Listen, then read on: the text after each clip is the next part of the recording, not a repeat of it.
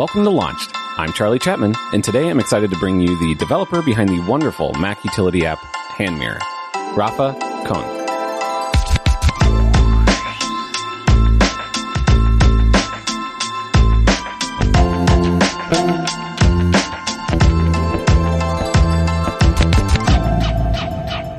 Rafa, welcome to the show. Thank you so much for having me, Charlie. This is uh, like a huge honor for me to be here. I've been pretty nervous about this. Like, Seriously? you, know, you just ignited my my imposter syndrome by by inviting me on this show.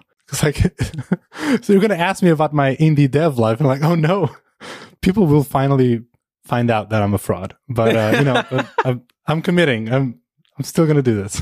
It's really funny because like I get I get so nervous uh, leading up to the like hit start meeting button in Skype because for uninteresting reasons I'm the person still using Skype. Interesting to me, but I can ask later. This show just goes in tangents, so why not? Basically, I haven't committed to paying for Zoom yet, and Skype is the one that uh, you don't have you don't have the limit on time. Got it. It's ma- mainly I'm just cheap, and that's that's the only real answer. That's a good good enough reason as any. Yeah, I need to switch to Zoom though because it has become I know the answer to every time I invite somebody or send them the link. I send it to them about five, ten minutes beforehand because I know the response is going to be, "Oh, I need to go download Skype." That's exactly what I said to you. Yeah, but of course, people want to use the you know the best the app if they can, uh, Yeah. which makes sense. So, uh, so now I'm just prepared for that's going to be the response, and I'm going to be a little embarrassed every single time uh, until I eventually just pony up and get Zoom. Please don't. At this point, I think we're we're it's full circle. Now it's cool to use Skype. It's different. It's like a hipster. You thing know, that's true. right? I think, yeah, I, I'm probably not the person to to make it cool again, but eventually it'll uh it'll come back into style as like retro tech. And you're there leading the charge. yeah. People who know me personally are sitting there thinking, "Yes, Charlie leading the charge on trends. Uh, that is definitely." Uh, you know, he was voted most likely to lead the charge on design trends uh, in high school. that that's definitely me. All right. Well, we've already we've already gotten into you know the real nitty gritty here. But before we get too much farther, I want to introduce everybody to uh, who you are. So, the three questions I always ask to uh, to kick things off here is: Where are you from? Do you have a formal education related to what you do? And then let's talk about your career leading up to uh, HandMirror. Cool. All right. So uh, I'm prepared because I've listened to enough shows to know that you're going to ask me that. Prepared as in like I thought about the questions. I don't actually have notes or whatever. Yeah, you you did some research and found out where you live. yeah. uh, so accor- uh, according to my Wikipedia page, um, I don't have a. I'm kidding. No, I'm from originally. I'm from Portugal, but we moved to the Netherlands to Amsterdam four years ago, and in the meantime, we bought an apartment. We had a kid, so we're pretty much settled here. But uh, but yeah, it's it still feels new to me. Transitioning to question number two, like uh, I went to study computer science, so technically, yes, I have some kind of formal education around this, but I did drop out. I was doing horribly because I never really. I just picked computer science because like, computers were cool, kind of, but I was never really too much into computers or like into programming at all.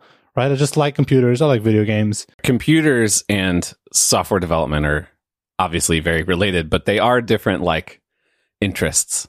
Definitely. And I was was not at all in the software development part of the Venn diagram.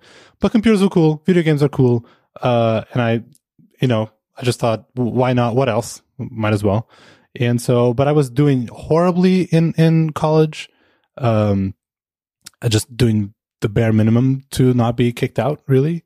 Um but during that time, like in in the summer uh break uh, leading up to to me starting college, um a, a, family friend got a new MacBook Pro, and uh, like this were the first unibody MacBooks. Okay. Whatever, not that it matters. It does set the stage for, you know, time frame here. Okay. Oh yeah, yeah. Well, I'm, I can tell you, it was 2009, and so so me being the computer person in the family, they they handed me the computer, the laptop, and said, "Hey, Rafa, can you like set this up for me? Like, put on my music there, and I don't know, log into my email and calendar and all that." And I was like, "Sure, why not? I'll I'll do that." But so I, I went through the whole unboxing of a MacBook, and this is like my first really experience with with a Mac. And this is this is the like leopard, snow leopard era where the opening animation Yeah. with the giant X Oh yes, Starfields. Do do do do. do. uh, in all the languages saying hello. Ah, that was my my first one was a 2006 uh, that I did Yeah. like an unboxing for. It technically wasn't mine, but same thing. It was just it like was magical. whoa. magical. I'm so sad that they kind of got rid of all that. Like, I can understand. I don't know if you're buying a bunch of laptops for like, uh, I don't know, for your company, and uh, I don't know, maybe going through a whole like 15 minute onboarding experience might be a bit too much. uh, but that probably changed my life to, to a certain extent. But yeah, like, so that was my first experience with a Mac. And I went through the whole onboarding. I went through, I had to like open pretty much every app because I had to open iTunes and like Yeah. move, uh, transfer a library, a music library. I had to open Mail, Safari, like Calendar. I had to kind of go through all the apps. So that was, I really got to know the whole like Mac OS ecosystem. You got to spend a couple hours in photo booth, you know, to fully understand for your family. You needed to know all those filters. Yeah, and that's what I thought about hand mirror. Oh Uh, no, no, not really. no, I'm kidding. But uh, but yeah, so like that just completely changed my mind, my my well, how I saw, how I perceived computers and software, especially. So of course, I asked my my mom to. She she had promised me a laptop because up until then I only had like hand me downs, like old laptops, whatever, in the family. And uh, at that point, she because I was going to study computer science, she told me I'll I'll buy you a laptop. And after that, I'm like, I want a Mac, even though, especially at the time, especially in Portugal, being a Mac user, at, at least in my university, like was not common. Like it had changed completely by the time I left. Mine was the, I don't know, it wasn't the first one, but it was during the in beginning of the Intel transition. And the fact that I could run boot Hmm. camp was the only reason I could really get away with having a Mac. No, that's true. I, di- I definitely did that. Uh, and installed like a Linux partition somewhere. Um, cause like all, all the computers at the uh, university, they were all running Linux. Ah, yeah. And so whatever. So there was like the thing teachers would assume you had or expect you to have or whatever have installed. But, but anyway, so why am I talking about this? Yeah. So, uh, the college was pretty, pretty bad. I was really not into like the computer science part of it, of the course, which was a big part of it. I'll take the computer. You can keep the science. yeah. but because of that whole like Mac, you know, experience and that whole thing, I really got into the whole like Apple corner of the internet, like with all the blogs and all of the podcasts. And like that's when I became aware of like Daring Fireball, you know, John Siracusa, uh, Marco Arment, all the five by five shows. Uh, and I got really into it. And that's pretty much how I spent my whole time, uh, while in college was just that. And also got really into software development, but like from an indie perspective, like I, I knew of all these like incredible Mac apps, like indie Mac apps.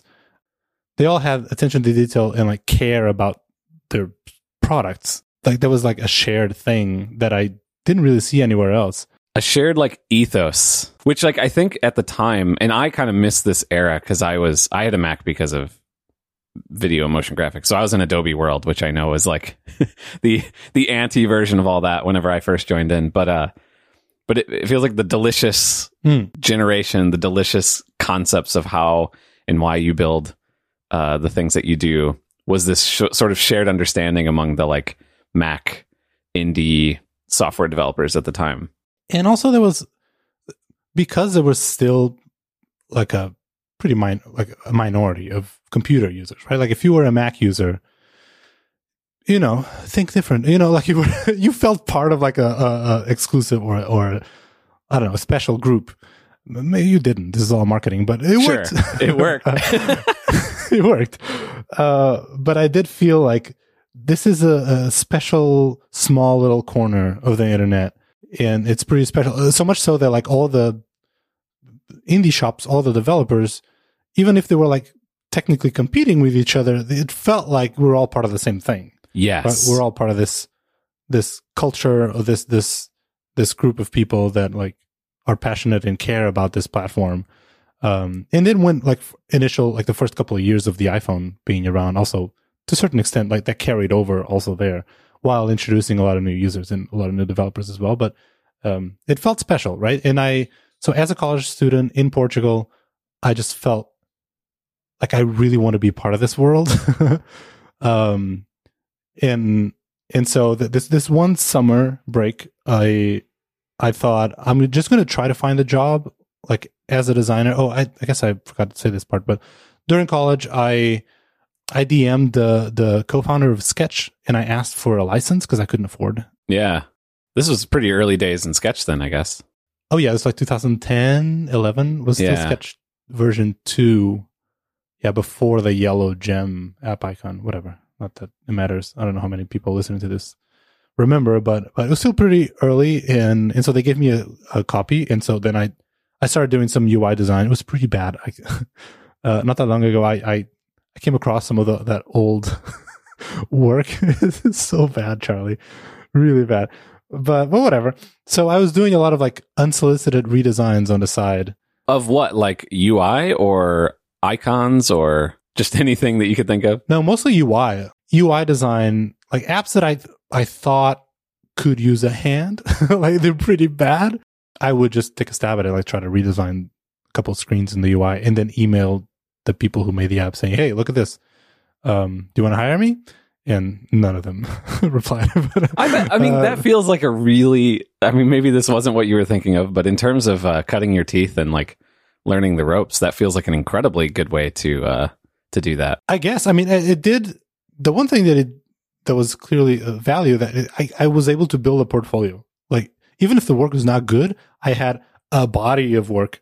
You know, like a couple designs. And when you're still in in college, like that's hard to come by, right? Yeah. just have work.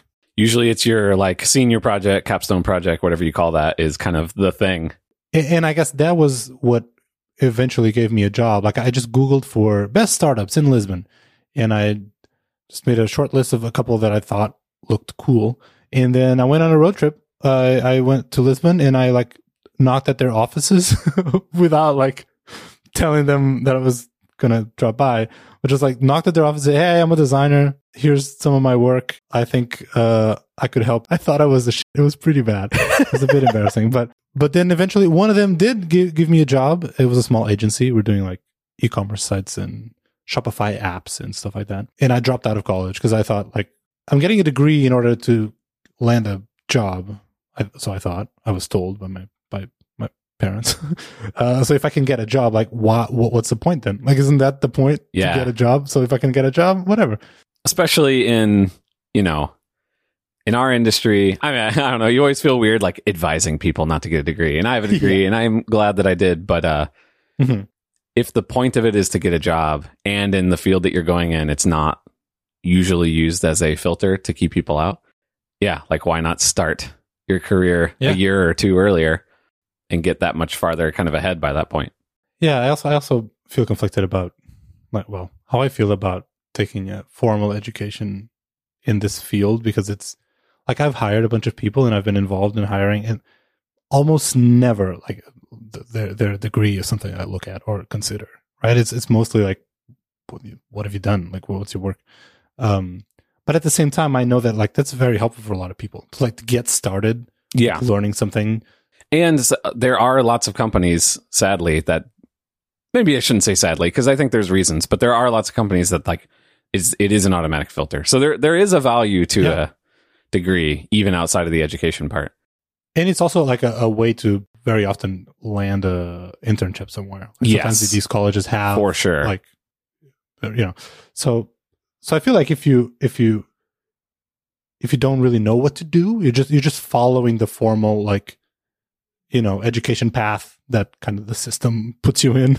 then that yeah, by no means. But but for me it was tricky because I was not enjoying it. I felt guilty about spending money and yeah. spending time and it was really not doing anything for me so anyway little tangent but um so yeah i landed a, a job started working as a designer because i had some education on, in computer science like i knew how to code ish a little bit like some web like i knew css that's pretty much it um and so like they always had me also code my own designs right Mm, yeah, yeah. which kind of if you want if you want to do fancy stuff, like you you better know how to code that, right? Like write that. Yeah, exactly. It's it's definitely a different mental model whenever you're the one that has to do it. Uh, for Oh, sure. yeah. Oh yes. So so yeah, I worked at a couple of agencies in Portugal. Same time, I started a side project called Sketchcasts, which was I was doing recording the screencast on how to use Sketch. I would I would record one video weekly, and then I would charge like a membership. It was like training It was eight dollars a month. Yeah, because at the job that I was that I had, uh, we had a bunch of like the company would pay for a bunch of these like screencast type of resources, like like Railscast was a big one, NS Screencast was also a big one. So at, at some point, I'm like, well, if I want to do something like this, Sketch is really the only thing that I know like enough to think that I could teach something Right. someone. So I started doing that, and that's when this is like a year into my career, or even less so. But since then, I've always had like a side project alongside whatever I'm doing, like as my main job. And so, so yeah, I guess we can lead into the, your third question, how it eventually I ended up doing Handmirror. Yeah. So, like I said, I worked a couple agencies in Portugal. At some point, this side project was making me as much money as my main gig. So I decided to quit my job and just do that um, full time. I'd forgotten that I had to pay taxes on that money. Oh no. So- Oh, no. so in reality, I wasn't making as much money as I thought I was. Um, so that that but that lasted like a year, a year and a half. And while I was doing that full time, and also by then I was finally I finally was able to make my own app. Like that's something again Ah, yeah. back in 2009 was something I always wanted to do, and again to like be a part of this world, like like I mentioned. Um, but it was always really hard. Like I could never, like I tried to learn iOS development like two or three times, but at a time it was just Objective C. It's pretty Yeah. hard to learn. I still think it it is was. Uh, I like I would take a couple courses. I would do the Stanford University video courses. You remember those? They had what was it called? iTunes U. Remember that? Yeah. It was like Apple's education like library or whatever that they built into iTunes. Yeah. Yeah. And you had a bunch of Stanford classes in there, including like iOS development. So, I think they just recently updated Stanford ones, and I saw a lot of people sort of uh, reflecting back on how those original Stanford courses were really important to them. they were really good, but apparently not good enough because I still couldn't really learn how to go all the way and finally ship something. But this was all right. What year is this? Uh, 2014, maybe 15, maybe whatever. When, when did the Apple Watch come out? Uh, was that 2015? Maybe 15. That sounds right. Was around that time. Yeah. Oh no, no, no. It would have been. It would have been before 2014 because I'm remembering where I watched it, and I worked at a company that was I left in 2014. So Okay. Oh, you know what it was? You know what I'm thinking? It was the year after, so a year after the, the, the Apple Watch came out. That's when you could write native apps. Well, not native, because before it was like on, on WatchOS 1, you could ship like an Apple Watch extension, but the code was running on your phone and it would just, it would just stream the UI. Do you remember this? I there was a there was a bunch of false starts. It feels like with uh, the third party Yeah. story for Apple Watch. Um, I still have never made an Apple Watch app, so I'm I've always watched from afar as people, you know, cry Right, in pain Charlie. at uh, at trying to get trying to run code on the Apple Watch wirelessly. Uh, sounds like it's Oh a bit of a nightmare. it's so much better than it was and it's still pretty painful. Like Yeah. it's, yeah. But so so where was i? So when the apple watch came out and the dig- digital crown was like the you know the new input method Yeah. cool. At the same time i was watching this show called sense 8 on netflix. I don't know if you remember this. Yeah. i've told this story The Wachowski yeah. show. yeah. So good. I still can't forgive netflix for canceling that show. Yeah, that was kind of the beginning of uh, oh yeah, Netflix is a company that will cancel shows, aren't they? Like we'd kind of gotten yeah used to that not being the it's case. That and The OA. Um, anyway, so I was watching that at the same time, and episode one, there's this character is like unlocking a safe, and they're like rotating the you know the dial on a safe, yeah. and they have like headphones. They're trying to listen for the clicks or whatever, and I just had the idea of like maybe the digital crown could be like that safe dial, and you would try like maybe a game in where you would try to rotate the crown and like feel haptics or something. Oh yeah, like you're unlocking a safe. Yeah, that was the idea. Also, Swift was pretty new. And so I feel like all the stars were aligned in order for me to finally be able to ship something. So a, a new language like Swift, which was like simpler and a bit maybe more approachable, a new platform. Well, and more similar to JavaScript syntactically, which is, it sounds like what you knew. Yes, that also too. Also, Watch, like Apple Watch is a brand new platform. So it's pretty limited on what you can do, right? Like, Yeah. and the amount of APIs you have and whatever. And then I also had like the idea, simple enough idea that I feel like this doesn't sound too hard. So let me try to see if I can make this work. Um, and like step one, have a little image of a dial and then you rotate the crown and then you would rotate the dial, right? Simple enough. And that took me ages to, to make work because on WatchOS 2, you could not rotate an image. It was just, it was just not something you could do. So I had to like create an array of 100 I was images about to ask. the- oh no. and scroll So through like, 100 a- a images. PNG sequence of uh Ex- of exactly. every rotation. Yeah. That's insane. so. And then, as we know, the, the, the hardware was famously not very capable. Yeah, say. yeah. Um, so like loading into memory 100 images, like PNGs, like I learned a lot about image compression to like make those images as small as possible. Good thing there was just black and white, but you still need to add like a couple more grays in order to just make the alias, you know, Yeah. aliasing work. But anyway, so I worked on that little game. That was the first thing that I shipped, start to finish, a little WatchOS game. So that was the first app that I really built. And it was super fun. How did that feel like to to have an app in the store? Man, it's still just like pretty much all the apps since it feels surreal. It's like you are, I don't know, you build it up in your head like this big achievement of having the app in the store, and then it is. And it's not like it's a letdown. It's just like, okay, now what? Yeah. I've done the thing. I'm not disappointed. I'm still incredibly proud and happy, but like it's almost like overwhelming. Like now, while you're making the app, like especially not like on an update on an existing app, but like when you're building a brand new app, shipping it feels like the destination. Like that's the that's the goal. right. And then you ship it, and then you realize actually that was a prelude. Like th- this is this is the beginning now. Like now what? Yeah, it's a it's a very short part of a hopefully long story. Yeah, But during that whole point, it's like shipping is the only thing that feels like it matters.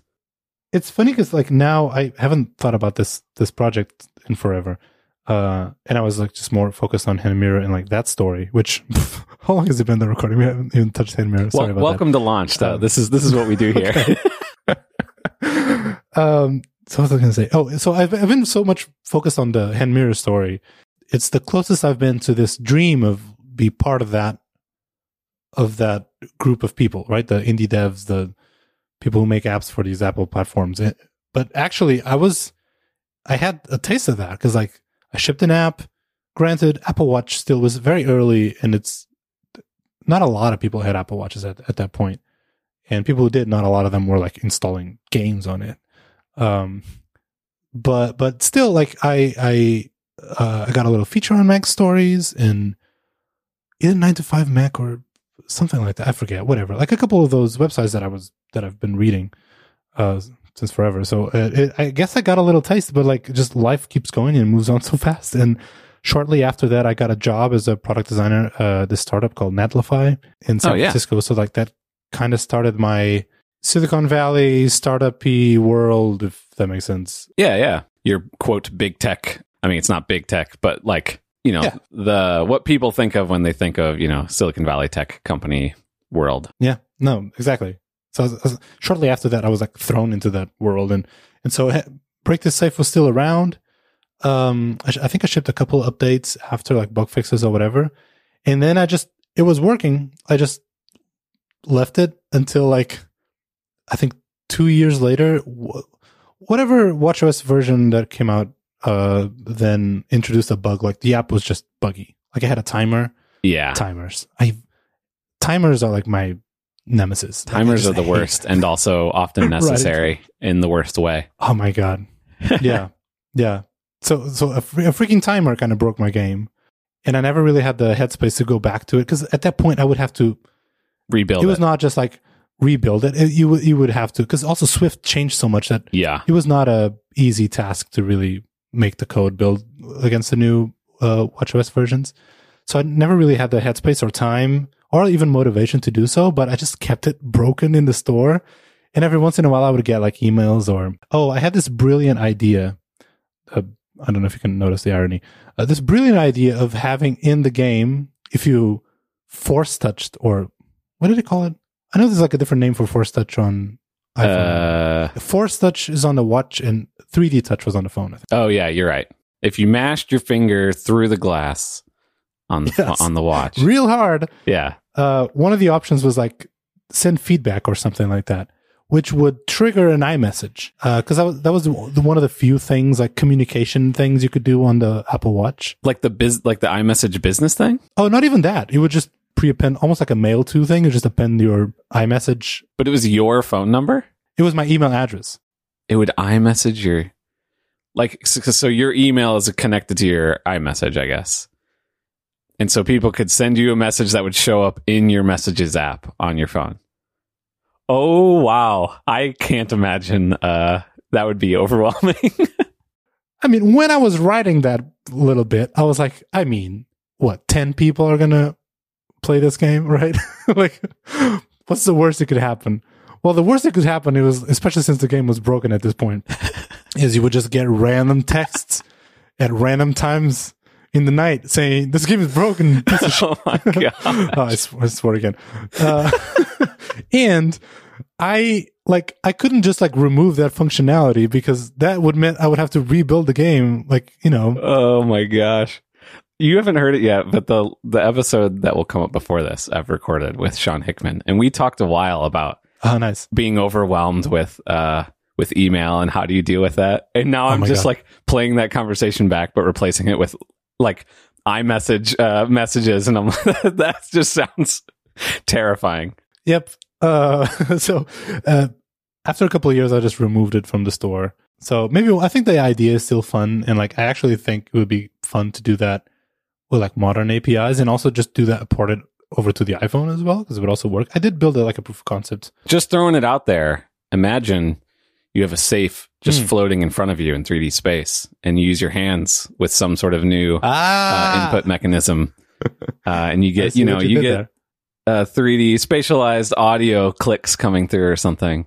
Just, you know, Don't do this, Charlie. random idea for a platform that maybe will exist out there sometime. That's it. That's what I need. Just more work. Yeah. Charlie, don't do this. Send me your Uh, royalties for when you make, uh, you know, millions. All right. Deal. This episode of Launched is made possible by 512pixels.net, a blog about Apple, tech history, design, and more. Written by Relay FM co founder and previous guest on this very show, Stephen Hackett. In publication since 2008, 512 Pixels is a must read for anyone who loves to get nerdy about the things that, honestly, anybody listening to this show uh, loves to hear about. In addition to covering the latest news out of Apple, Stephen often writes about the company's history and its older products. Over the years, he's devoted thousands of words to computers you may or may not remember. While some would argue that the past should be forgotten, on 512 Pixels, it's used to shape how we think about the present as well as the future. And honestly, if you're a listener to this show, that should sound familiar. A big part of this show is me bringing on people who are well known in the community, who, if you were like me and came in later, you didn't know their whole history or backstory. And I love having that context for understanding the things that are happening now. And what Stephen does at 512 Pixels is giving you that context for Apple and viewing what Apple's doing now through the lens of what you see in their past really makes a lot of the things that they're doing make more sense, at least to me. In addition to regular blog posts, 512 Pixels is home to a couple of amazing projects, including the definitive guide to Clarus the dog cow, 6K versions of every default macOS 9 and macOS 10 wallpapers, and advice about podcasting gear, which, if you listen to any of Stephen's shows, you know is really good advice and uh, definitely has shaped how I set up my whole setup as well. And there's so much more. 512 Pixels deserves a place in your RSS reader of choice. So go to 512pixels.net. That's the numbers 512pixels.net to learn more and subscribe. And thank you so, so very much to Stephen and 512 Pixels for sponsoring Launched. So you also worked at a, a really cool startup uh, called Along. Um, and we won't we Oh, won't talk about that, but uh, sadly that's like totally shut down, right? Uh, just recently. Uh, yeah, at this point it is. Uh, We're, we're shutting down servers uh, at the end of the month. Yeah. But you did some incredible. The main reason I bring that up is I think that's when I, that's when I first ran into you is seeing your behind the scenes Oh, wow. uh, on the crazy uh, Easter eggs that you did for how to how to get the beta. Was that what it was for? With the like, like there was like a VHS tape that you like dragged Oh, yeah. into an actual VHS player. Uh, Yeah, we had this. I guess this could be interesting to your audience, but uh, we we were on test flight and we're just you know still early development. We were testing some ideas or whatever, and we had to bring some content creators. This is a video platform app, by the way. So we had to bring in some content creators to start using the app and give us feedback or whatever. But we realized that having the app uh, just in test flight, that's a substantial like barrier of entry for like non-tech people yeah, to really figure that out. So we we had to come up with a different solution there. So we were not ready to really to have the app like open and available to everyone, but we kind of wanted to be in the app store just to facilitate that to get yeah. some people in. So we we built this waitlist screen inspired by Mailbox back in the day in iOS, and also inspired by Mail- Mailbox for Mac. I don't know if you remember, but they had this like you would drag like, a beta coin into like this can. Uh, I think uh, I remember it only in the sense that your behind the scenes showed it off. okay, yeah, I think I included. Yeah, that's true. So yeah, inspired by that, like I had a picture of like a inspired by like an old Mac with like a VHS player thing, and we would drop certain like secret tapes throughout our website that you can then like drag and drop across apps, which is something that I think most people don't really know you can do on an, on the iPhone. Um, but if you were if you dragged and dropped that PNG from over like a tape into the waitlist thing, you would have this animation of like putting the tape inside the tape player, and then you would play our onboarding thing. You would get in. It's a way to bypass like to to yeah skip the waitlist. That was fun. if I think I think I think you had that on Twitter as well, like uh that video. If I can find it, I'll link it in the show notes because it's worth watching. If anything, just to hear you explaining as it progressively gets more and more to me anyway. Like, oh my gosh, this is crazy! Like, it's very very cool. Um, and the Appreciate main that. reason I wanted to bring that up here is. Uh, I feel like this comes into play with the the recent update you did with HandMirror. Hmm. Um, but obviously, before the recent update, let's talk about the sort of initial version of. I'm saying hand mirror. I'm realizing I'm saying it very like it maybe sounds like I'm saying hand mirror. Uh, so it's hand Mur. like I'm holding up my hands with five fingers on it, and then mirror a thing that you look at to reflect yourself back in it. Uh, I mean, I I did this to myself. I didn't really think about that. Hand mirror, um, the rural juror. You know that Thirty Rock joke? oh yeah, yeah. Bon- the uh, rural juror. Rural juror. yeah. That's one of the one of the options of the I'm I'm skipping ahead, but of the hand mirror plus name you can change to is hand mirror rural juror. Oh, I didn't notice. Oh, that's great. That's funny. yeah. Anyway, sorry, I'm skipping ahead. So, uh, hand mirror. This was I was still at Netlify. This was uh early 2020. I guess right in the beginning of pandemic Right. uh, lockdown days. Although this was not related to the pandemic because I've been working remotely f- since 2016. Um, but I guess I guess then more people were. So, but I was I was uh, constantly opening up photo booth in order to get a picture of my camera, and I would do that before joining a call. And so I would I would do that, and then I would use Spotlight, and I would start typing, you know, photo, and eventually get photo booth. But then when I wanted to open photos, the app, the app photos, I would start typing P H O, and it would give me photo booth instead. I'm like, no, no, no, you're breaking my model muscle memory, I guess, of like typing PH to open photos. This is like the weirdest, like, Oh, this gets me all the time though. I'm like, there's random things. Okay. Like I recently switched uh, to what is the name of it? It's kind of the the hot new uh, uh, spotlight replacement. uh, Raycast. Raycast, yeah. I, I'm trying out Raycast right now, and I actually really like it. Yeah, it's pretty good. When I when I type TWI, it wants to open. Actually, let me try it right now because what was it opening? It It wants to open something that's not Twitter. Let's put it that way. Toggle floating Okay. notes window, which is a feature of Raycast, which I'm sure is great. But it, it, it makes me like scream at my screen whenever I just say TWI enter and I'm used to just Twitter popping open. And instead, Yeah. it's just this random box that I can type into. And I'm like, ah, like, yeah, when your brain is wired to something like that, uh, it really messes with you whenever it stops working. Totally. Like the yeah, when it doesn't do the thing, it's not that you want it to do. Is like when it doesn't do the thing you are pretty confident it will do. Right? Yeah, it's just expecting like it to I've do. learned. Yeah, I, I've grown to learn that this is what happens when I do this thing, and then it stops doing that thing because they're being smart. AI is going to take over. Um, but like you know, it, it, it's really annoying. So that was really annoying, and so I I had the idea of like, what if I just do uh, an icon on the menu bar and I click it and I see the camera. That's it. I do this enough times in a day that I think it would it would deserve its own like menu bar icon. I would I would you know I would be okay with that. Were you thinking this might be a thing other people be interested in, or was this literally like, I just want this for me at the beginning? No, I mean once I just connected the dots and I could see the app like the product what it is.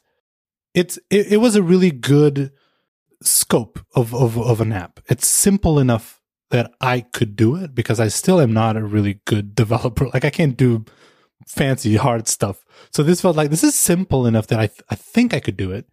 And and yeah, I feel like it's simple. Uh, in my mind, this was always free. Like it's a Any Mac thing developers are probably listening to this and going, so a menu bar app that messes with video and window management APIs. Uh, yeah, that sounds really simple. yeah, it's simple, right? Um, yeah. Oh man, especially with this update, we can talk in in a bit, but yeah, it really increased the scope uh, of what it's doing and the complexity. But but anyway, so like for me, that felt simple, and as I always do, like I just Google, I brute force Google searches into Xcode in order to make an app work. If that makes sense. This- Yes. I mean- makes sense. I that's exactly what I do. yeah. Uh, but so I think it took me a day in order to like, all right, menu bar, yes, icon, yes, click, get a camera, yes. I, I don't know how long it took me to like from that initial idea to shipping the app, but it couldn't have been more than like a week or two. It was pretty, it was pretty simple.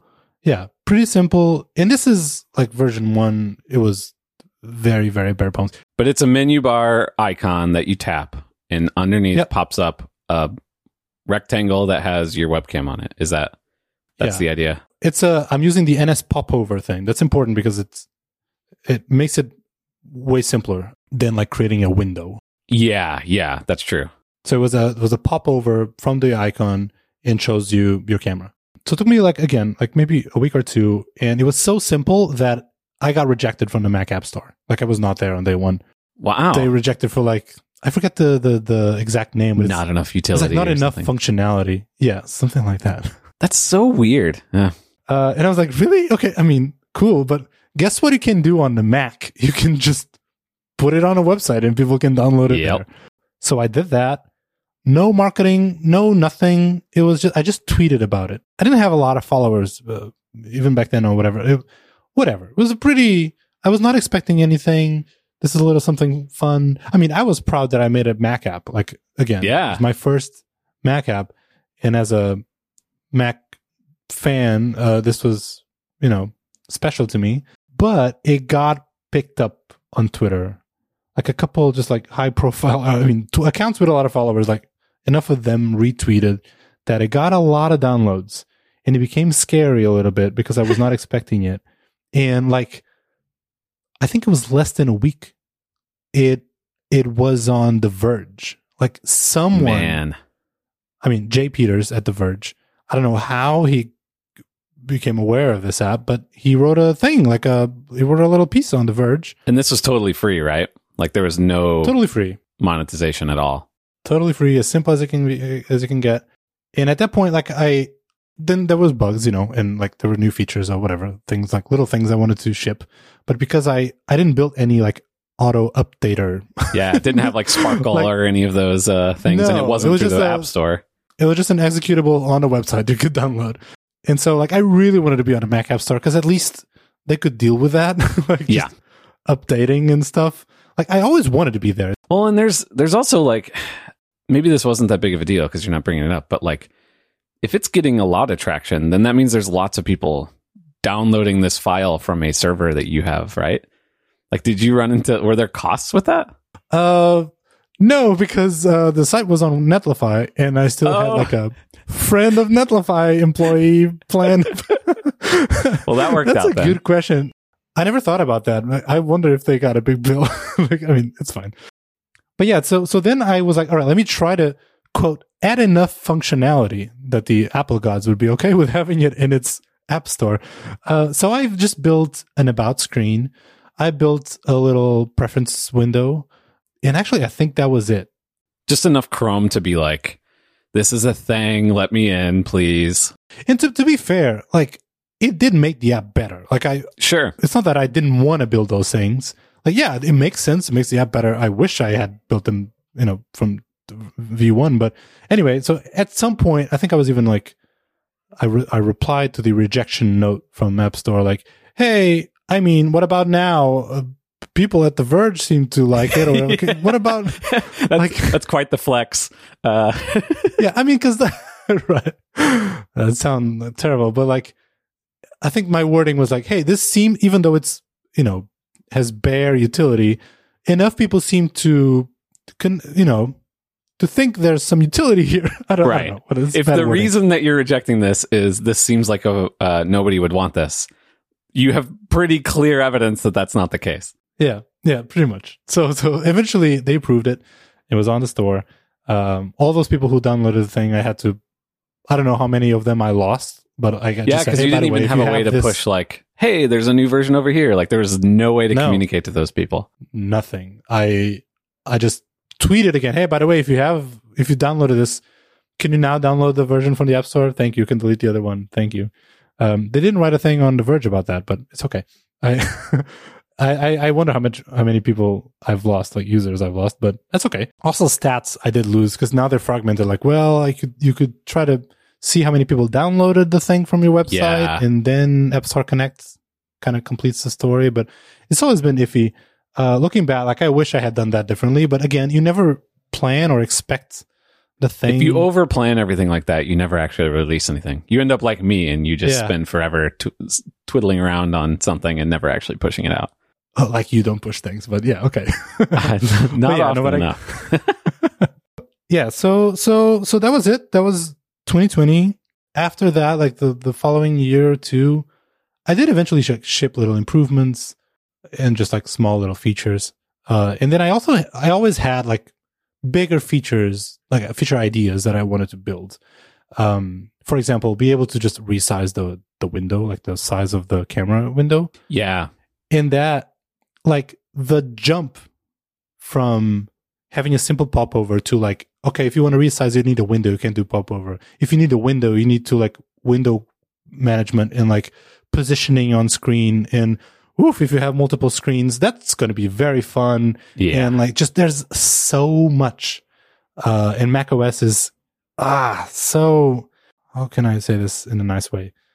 It's so particular about how it manages windows how it manages multiple displays how whatever and so i've always had these ideas but in order to actually build the whole idea i would just need to refactor pretty much all of the app in the, in the next two three years i could never really like go all the way like actually comp- finish a new feature without just getting overwhelmed with by the amount of work it would Yeah. take and this is still a side project so i also i never really had a lot of time to put into this and it's a side project that is totally free still at this point, right?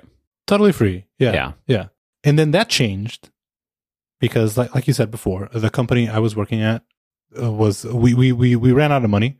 So like there was this time in where actually there's no more work right? So i was like looking for a job or whatever.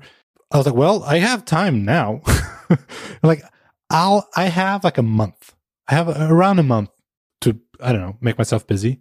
And like this was the perfect opportunity for me to actually put in the time and like because i've always fantasized about the idea like what it would be like if i could work on my side side projects full time right Oh yeah.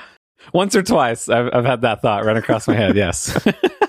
And so this was like a rare opportunity for me to experience that um, without having the burden of like having to find a way to make money and like live, right. You know, make a living from my side projects.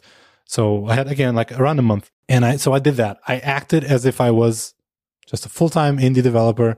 I you know would wake up in the morning and I sit at my desk and work on HandMirror and whatever else I was working on, and just do uh not a nine to five because we have a one year old and it's Yeah. it's it's it's tricky but uh but yeah i did that and i thought well i've shipped this whole side project by working like i don't know a couple hours a week maybe on a side. If now i have like eight hours a day like pff, i'm gonna build like 10 apps or like or whatever.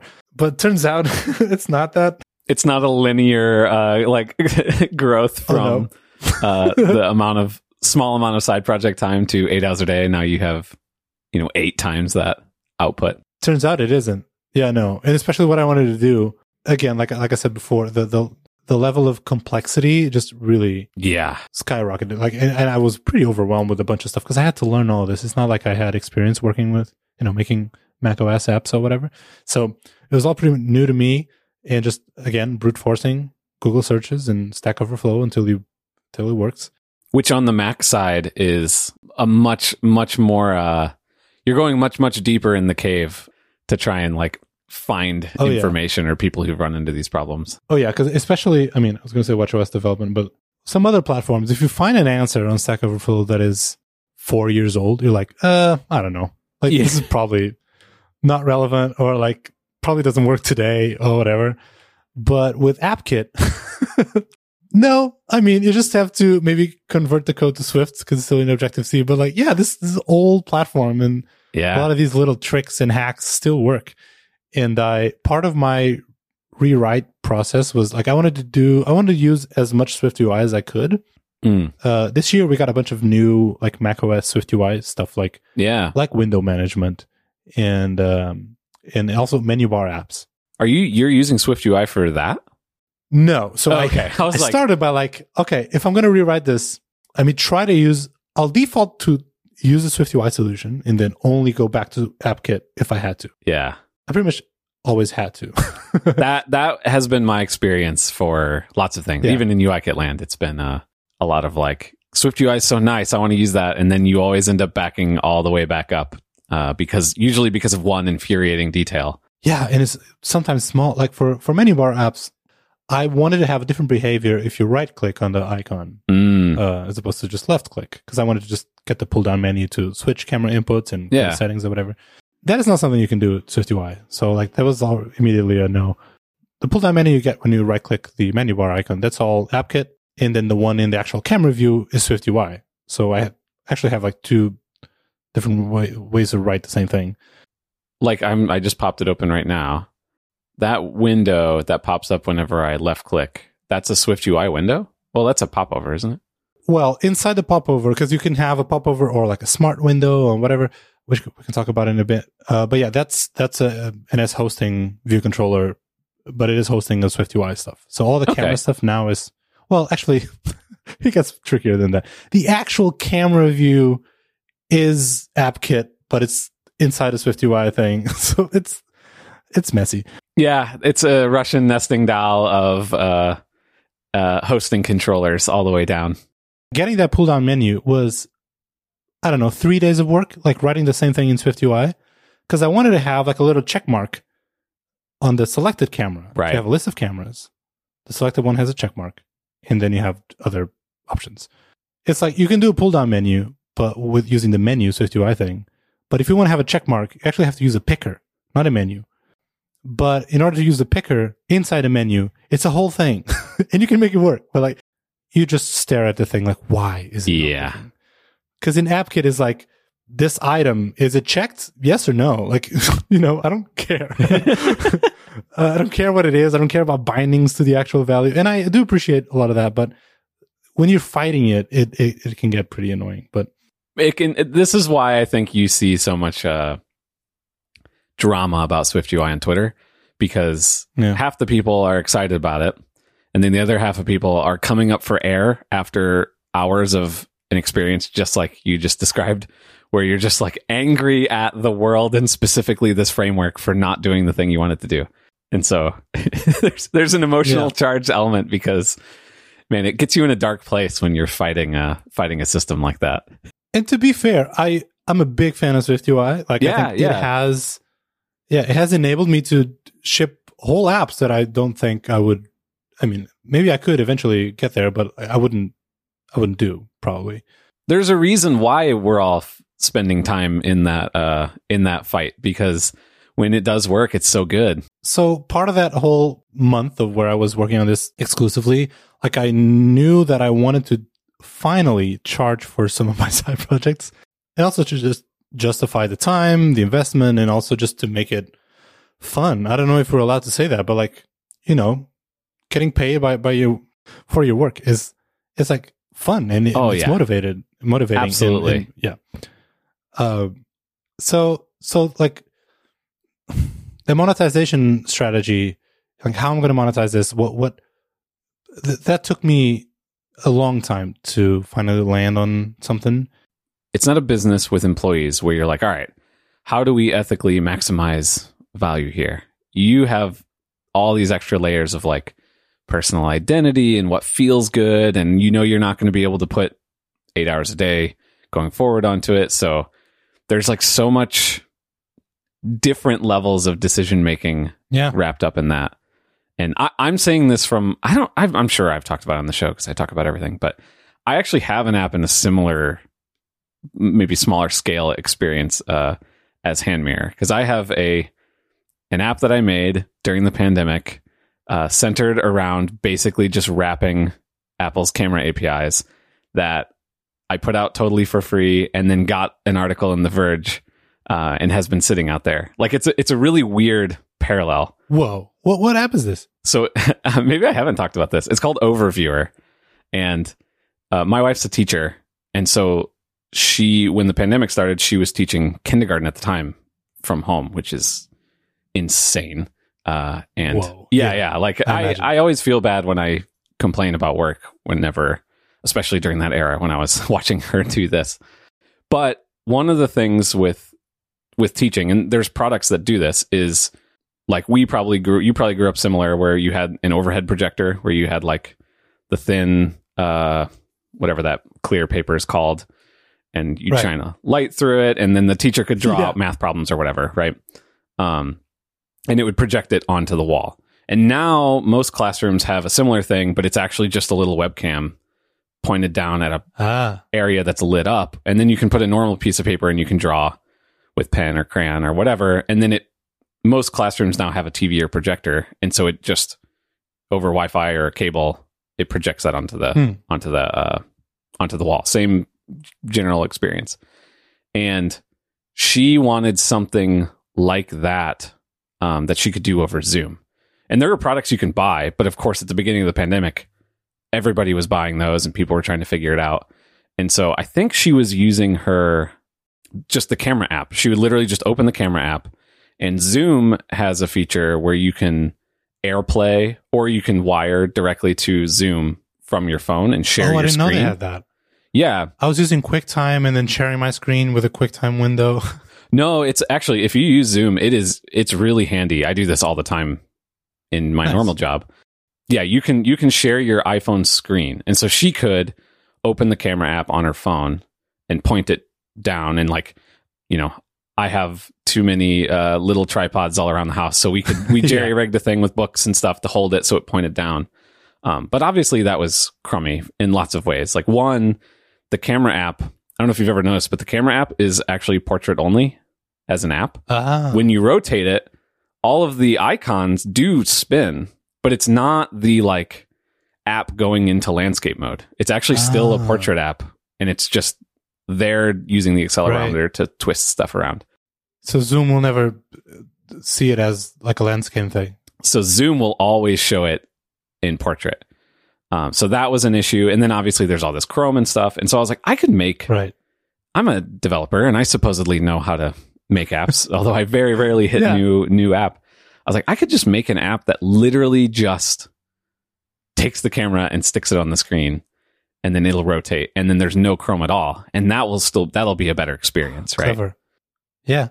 and so like i built that and then she would be like oh it'd be nice if we could do this uh, or it could be nice if we could do this and and then probably more of it was me being like it would be nice if we could do this and she's like i don't care just i want it to just keep working Yeah. but eventually i you know i added a thing where you could turn the flashlight on and so zoom also supports airplay which means if you airplay it versus just do a normal screen uh, mirror I'm learning so much about Zoom also. Yeah yeah it's it's really interesting but ios supports multi windows like it's always done that you know where you can like share keynote to a screen right. and it shows a different thing on the screen than it shows on your phone.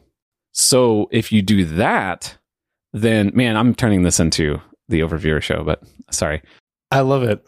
No, no. but if I you do it. that, then it now is going to show a 16 by 9 screen, you know, the actual window resolution. yeah, And then I can put the camera view on that instead of it showing your phone. and you can keep all the UI on the phone. Because if it shows your phone, it's going to be whatever the resolution of your phone happens to be. Right. I see. So Love it kind of just kept expanding. And then it was like, well, but you might want to zoom in. And so then I built a little trackpad into the screen so that you could like, you could pinch and pan around and like change where it's showing.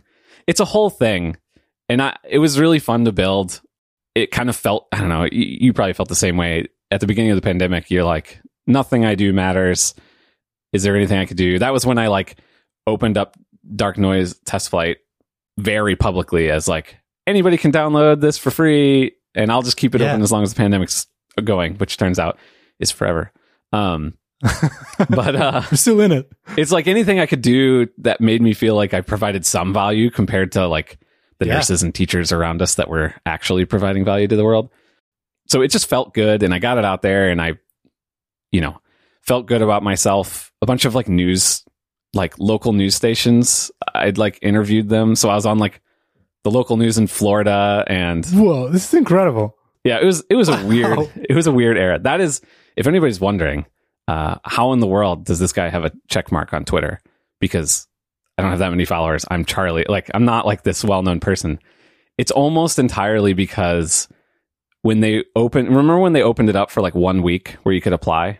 Yeah. Well, during that one week, that was within six months of The Verge writing about Overviewer and The Verge including me in a couple articles, as well as 9 to 5 in a couple places about uh, when they did the 24 hour turnaround on when iOS came out and a bunch of developers were upset. And like a couple people Oh, yeah. interviewed me, which means my name was in a couple articles. And so Oh I actually God. had Charlie. a bundle of news art. This is the only six months of my entire life where this has been true, where I had uh, a bunch of news articles that I could include to say I'm a notable person. And then I got through, then they closed it. And now I've kind of felt guilty ever since. I wasn't expecting the origin story of Charlie's blue check, but here it is. Yeah. Incredible. Wow.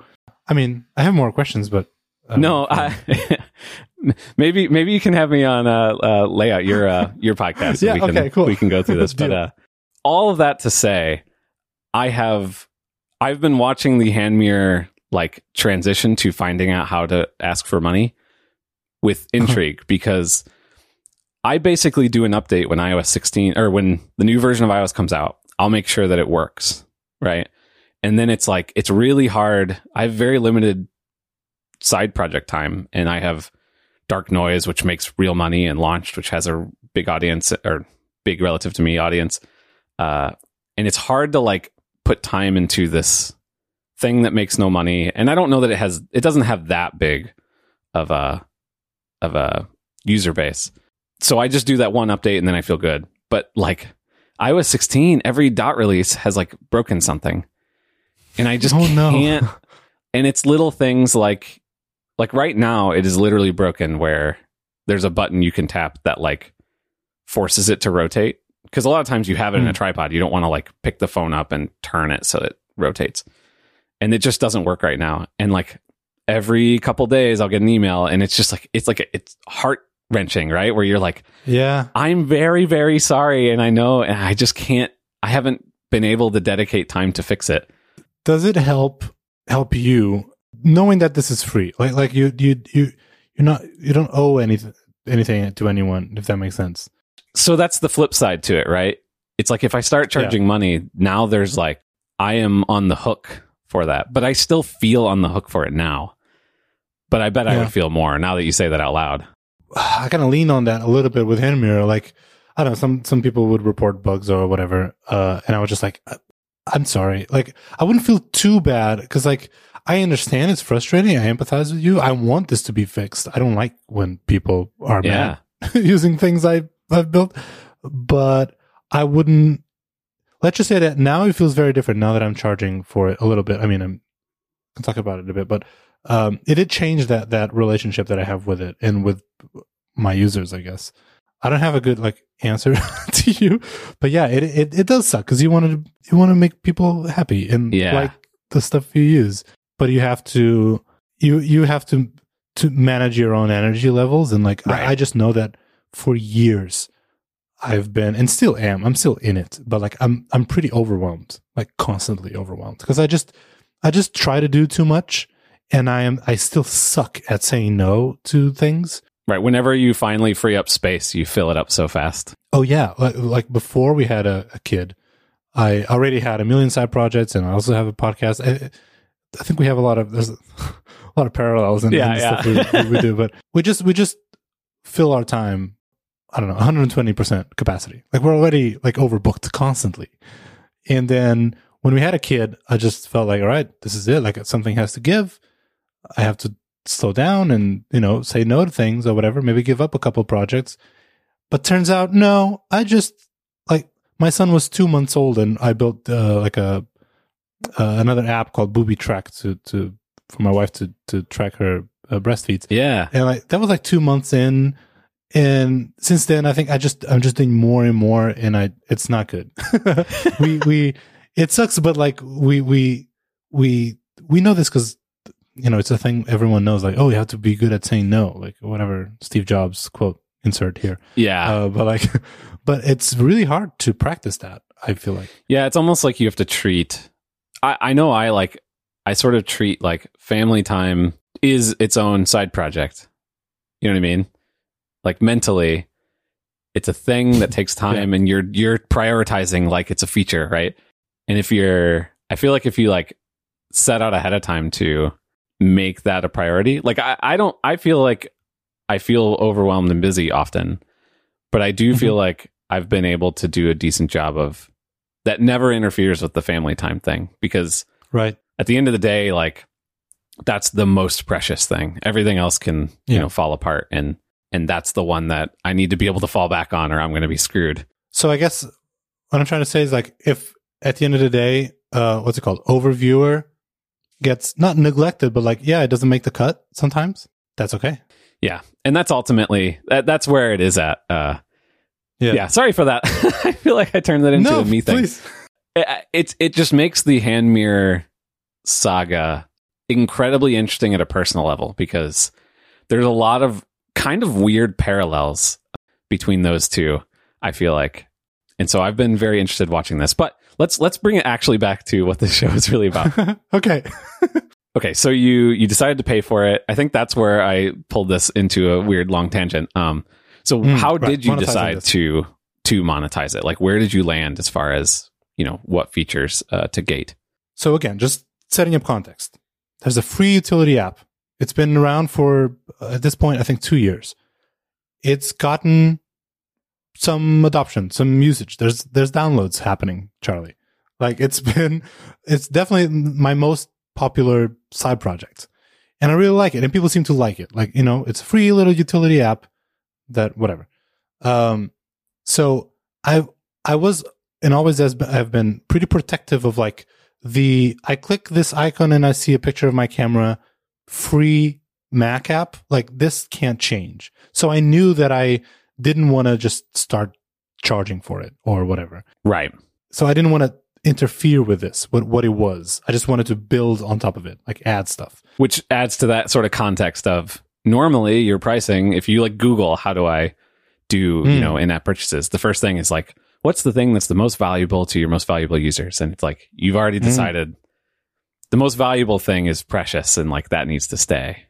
Absolutely. And, and, like there was always this one happy accident like use case that I didn't really design for, but like the this popover thing that I was using, there's a little property you can you can have it detach, right? Oh, you ah, can just yes. drag the popover out of the thing.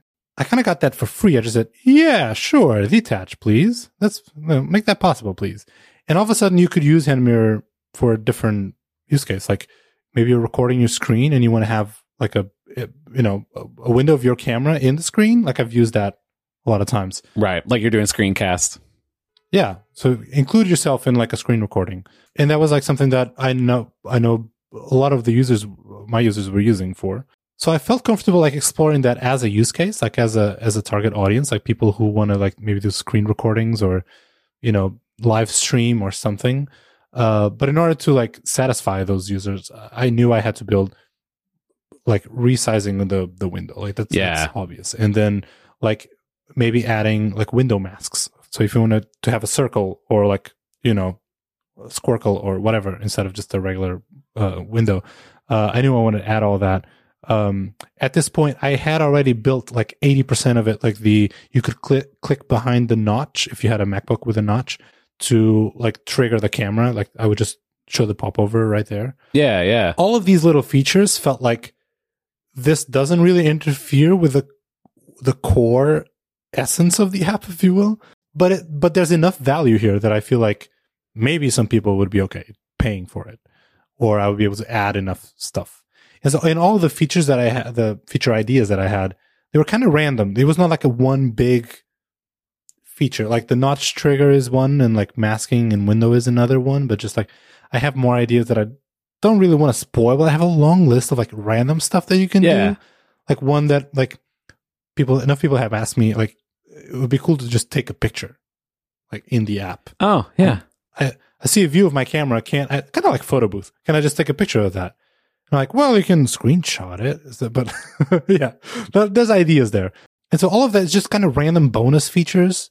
And then I felt like I could just charge for those. Right. So this would work. So now I talked to a bunch of colleagues, like other indie devs, uh, coworkers of like, if you find it useful, you will probably use it like more than once or, or like it's a thing.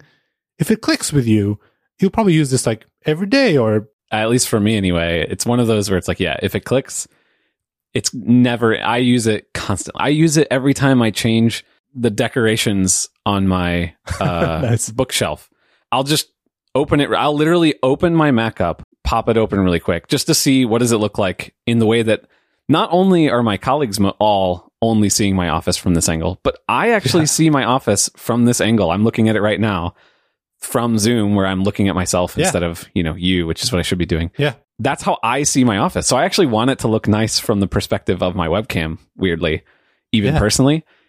I always use hand mirror for that now. Like it is it is the default way for me to just see Wow. what my world looks like through this one lens that I and lots of people see my world through all the time. So you see your world through hand mirror. That's pretty powerful. Can I use that? Absolutely. Yeah. cool. Uh, you're already on the website, by the way. I don't know if you noticed. I did. Um, I did. I had never looked through the that list before, but it was a that was a weird thing. Actually, I was going to say we'll talk about that later. Let's just talk about it right now, really quick, as an aside, because why not? Your website is insane. Thanks. Like In a good way, or just one of them? in a good way. Like I can't. Okay, cool. It's like you know how so, I'm sure you've experienced this where you see somebody's thing and like it almost makes you upset how good it is. That's my experience looking through your your personal website. It's so it's so good, and uh, I know it's awkward hearing somebody just heap praise on you. So I won't make you respond to that. But uh, Yeah. What's your response? yeah, yeah. Thank you. What say you? That's crazy. Like I, I, my website seems to like people seem to like it and think it's cool, but I've had that design for like since forever. Not exactly like that, the same design, but Sure. the same idea of like a video at the hero, whatever. Uh, but it, like it just got picked up. Like people seem to notice like at, at just certain point, and and since then I have this not pressure, but like I don't think I'll ever change that. Now I can't touch it because I feel like I can't top it. Right, like you can't. Yeah, you can't do it unless you're going to one up it somehow. I'm sure it's very easy to update too. Um, It's so easy. So okay, people who have no idea what we're talking about. My my personal website is rafa.design. It's just it's just a list of like sections of different stuff I've done. But like the right side of it is just like a I don't know, random chaotic layout of just like little screenshots and stuff kind of like spread around the page. And all that the way I built that, it's all like hard coded pixel values for all that. I mean, yeah, it would have to be. It's awful. so every time I want to change something, so for example, I just updated my website because I got a new job. And so I wanted to include that job. Um, I wanted to put that at the top. And there's a video of me peeking out of a section, whatever. And so that Seriously, if you haven't had- already like paused this podcast and just you can even open it on your phone, which also is crazy that it uh, is reactive with this crazy of a design. Um, you should just pause this and go look at it. Seriously, it's it's so good. like I wanted to update the the first section instead of being a, bl- a dark background, I wanted to be yellow background because I joined Sketch and that made sense. If I wanted to update the color, I needs to I need to update the video because part of that cut out that section is part of the video. So I had to dig like old Final Cut Pro files. Oh, where, yeah. where, where did I do that? And just it's a it's it's it took me like two full work days to update a couple sections on my website. Because you wanted to change one color. Pretty much. Do not recommend. It's worth it though. It's so good.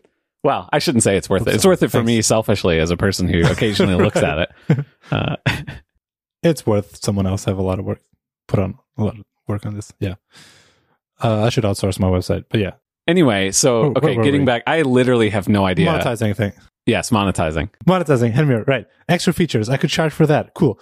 Uh, people use this every day. Cool. So there's an opportunity to b- introduce subscriptions, right? Makes sense. It's something that people do. It's definitely the most sustainable way to charge for your work, especially something that people would find value Daily. In a recurring, yeah, daily. in this- Yeah. in this case. And yet, I don't know, Charlie, like I don't, I didn't want to do that. And uh, I have the privilege of like, this is not going to be my main source of income. Um, and I, I- I'm, I'm not realistically like planning to even try, right? So maybe I think it would be a very different conversation if I was trying to make a living out of this, then probably subscriptions would make more sense. But but still, like as a user, like no one likes subscriptions, Right. right? Like I understand that. Yeah, it makes sense that you should do like you would do that in order to make this sustainable. So if you want this app to, you know, keep getting updates and you want the developers to keep working on it, that makes sense. And as an app developer, I understand that very well. And yet, as a user, it's just a little bit annoying, right? Yeah, It's a little because it feels like a commitment, right? You Yeah, can't. yeah. Um, that's the thing about subscriptions is you can't make an impulse buy with a subscription. I honestly think that that's why, like, and I do this too, where you know somebody will have a lifetime that's way more than I ever would have paid if it was just if it just cost that much, Hmm. even as an in-app purchase. But, but I think what ultimately what it gives me is the ability to sort of impulse buy something where it's like I like this person, I like the thing they're making, but I'm not like committing to Yeah. this as the, the, extra cost is you're purchasing you're paying to not have that like not burden but like burden. I think that's the right word. It sounds too heavy, but okay sure yeah. yeah but yeah I, I i don't want to think about this i don't want in like a year to get an email saying like hey reminder that this subscription will renew like i'm paying to not have that part of my life kind of for Yeah. I'm ta- right now i'm talking about the lifetime purchases but but anyway like with Handmirror, i didn't i didn't want to do that and i didn't have to right right. I thought that like I have a lot of ideas of like future features that I want to build and add to this. It makes sense to just keep adding to the bundle. So if someone pays for it today and then in a month I ship a new feature, I don't want to charge extra. Right. Like I don't want to do a la carte, like pay for the features you want. That ends up just being so complicated. complicated in terms of development time, even. Yeah. Yeah. Yeah. No, yeah, absolutely. Um, so what I ended up with was I'll charge a flat fee, a one time purchase. You unlock this. I ended up calling it Hand Mirror Plus, whatever. Uh, one time purchase. It unlocks all the features in that bundle. And also you still get access to whatever feature I build like in the future. So, and part of that appeal was also like, all right, if I am committing to keep working on this and build more features, I I tease currently in the bundle. I tease whatever next I'm working on. Um, Yeah. it's a, it's like redacted, but if you click on it, you can actually like reveal the thing, and you can see that I'm working on a little mic check to see if you know. It's Speaking of things that people should spend time going and looking at, you should also a download the app, but b just go through the like settings pages and find all of the the crazy uh, Easter eggs that you've you've mixed all over the the preferences because it is uh, delightful. I'm uh my development style is uh Easter egg driven development. Yeah. And it's like that's I have fun doing those things. So like that fuels the oh and now I have to implement in app purchase. In-app purchases don't excite the uh, yeah the mind the same way. So so yeah, so that that was the that was a pricing strategy. And then also the plan is every time I add a new feature, a new like substantial feature to the bundle, I increase the price of the bundle. So there's this extra incentive for people to purchase it now because Right. now is the cheapest it'll ever be. Um, even if you think maybe it's not worth the price now, but maybe like again the mic check feature that I already teased. If you think that maybe that would be worth the money, then purchase now, right? I think there's also, I know you're not thinking of it this way, but like, you know, putting the businessy hat on, you also kind of have an app that has a really big user base because of the free element to it. And the like paid features, each time you do that, it's an opportunity to like capture more from that huge, you know, funnel to try and actually bring in. So like, there's a lot of opportunity for continued you know money to be made even without the recurring uh cost Yeah, I that's that's a good point. I, i'm sure you're not thinking it doesn't sound like you're thinking of it that way at all but it is kind of interesting to think about but a little bit. I, I thought like I, I'm sure that over time, less and less people will like pay for it because at some point I'm just I already like converted my user base kind of. So I'm gonna make less volume. So if I increase the price, maybe I'll make up for the loss of volume if that makes Hmm. sense, right? Like there's sure less people will pay for it, but will pay more. Maybe I, I don't Right. know. I don't, I'm not. I'm not. I don't have a lot of experience with this. Uh, did I you mention don't have first huge uh, like, spreadsheets with models charging? uh no, no. I'm like, I would pay for it. All right, good enough. Ship it. You know, like just that's that. That was did my. you just ring a bell oh yeah. You have a bell? Did I mention? Did I mention that I was a fan of Marco and John and whatever? Yeah. I do have a. Yeah, that's awesome If you know, you know. what's really funny is i almost didn't say anything because it just fit my brain i'm used to like hear a joke hear the bell and then i was like wait a minute Yeah, i'm not listening to a podcast I did get the Merlin Mann bell. Um, wow not to use on podcasts, but like I thought it was funny to do it in meetings because like people are not expecting. Oh, that. I was thinking And just when you're on your own, you think of a funny joke and you kind of chuckle to yourself and you ring the bell. every time a new feature is like every time I archive the thing to send to App Store, Yeah. go, ship it. Then Uh, that's great. where was I? Sorry. Uh, la, la, la. That's okay. Uh, I I did this to myself. this is a very professionally run show over here. Yeah. Only the, also the most professional guests. But uh, yeah, so anyway, so that was uh that was uh that was the idea. And I was a bit not scared, but like uh, a lot of people told me that I should charge more. So it, to just uh, for context, I I start with uh, charging uh 4.99 for this bundle today. And I don't really know how much I will like increase the price for uh buy with new feature. I'm thinking like a dollar maybe so like next thing will be 5.99. Well, we'll see but um because now you, i guess you can be very precise in like your how much Yeah, charge. increase it by seven cents uh, Yeah. every time. I'll i'll increase but one cent every day. So like clock is ticking go. Um and uh, so some of my friends and coworkers were telling me that i should charge more because also it's a mac app and i think i could charge more right? Yeah. and you don't want to leave money on the table. Like if i charge 6.99 would i you know make more money? Probably. So i thought like there's a lot of like people who follow me on the internet. They're like there's some people that i'm i'm confident that they would pay me like whatever i charge for you know up to a you know there's limits but like if i charge it 6.99 they would probably still do it 9.99 maybe some people would do it uh, so i didn't want to leave all those people uh, like I don't want to leave that money on the table. So I also add a generous unlock if you want. Uh, and I think I'm charging twelve ninety nine or ten ninety nine. I, I actually forget right now.